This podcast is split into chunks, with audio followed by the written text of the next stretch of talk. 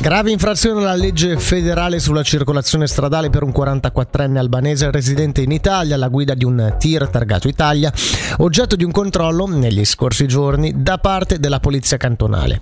Al centro di controllo veicoli pesanti di Giornico infatti è emerso che il carico trasportato dal veicolo non rispondeva ai criteri di sicurezza. L'autista è stato denunciato.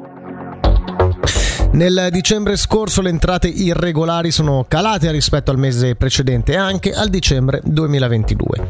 Ciò vale anche per il confine meridionale del Ticino, attualmente porta d'entrata per i migranti.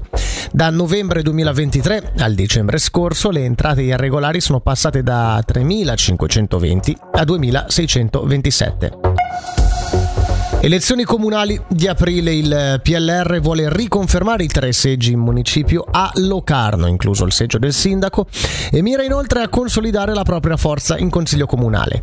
Per il municipio sono in lista Nicola Pini, Nadia Bredice, Simone Merlini, Luca Panizzolo, Mauro Silacci, Vanessa Singi ed Elena Zaccheo. A Bellinzona invece l'Assemblea Cittadini dei Socialisti ha scelto i candidati al municipio, lista capeggiata dal sindaco uscente Mario Branda e dal municipio principale Enric Bang, come pure Martina Malacrida, Michele Eglos, Eglof scusate, e Denise Carniel.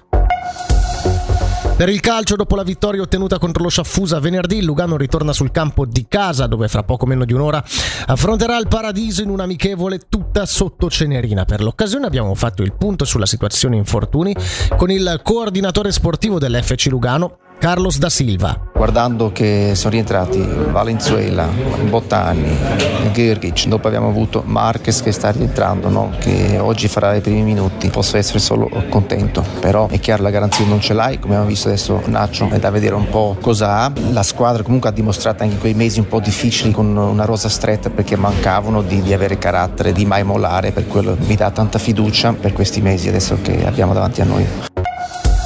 Per la meteo oggi coperto, in giornata solo a tratti qualche debole precipitazioni, specie in montagna. Stasera e nella prima parte della notte precipitazioni in tutte le regioni, temperatura massima fino a 5 gradi.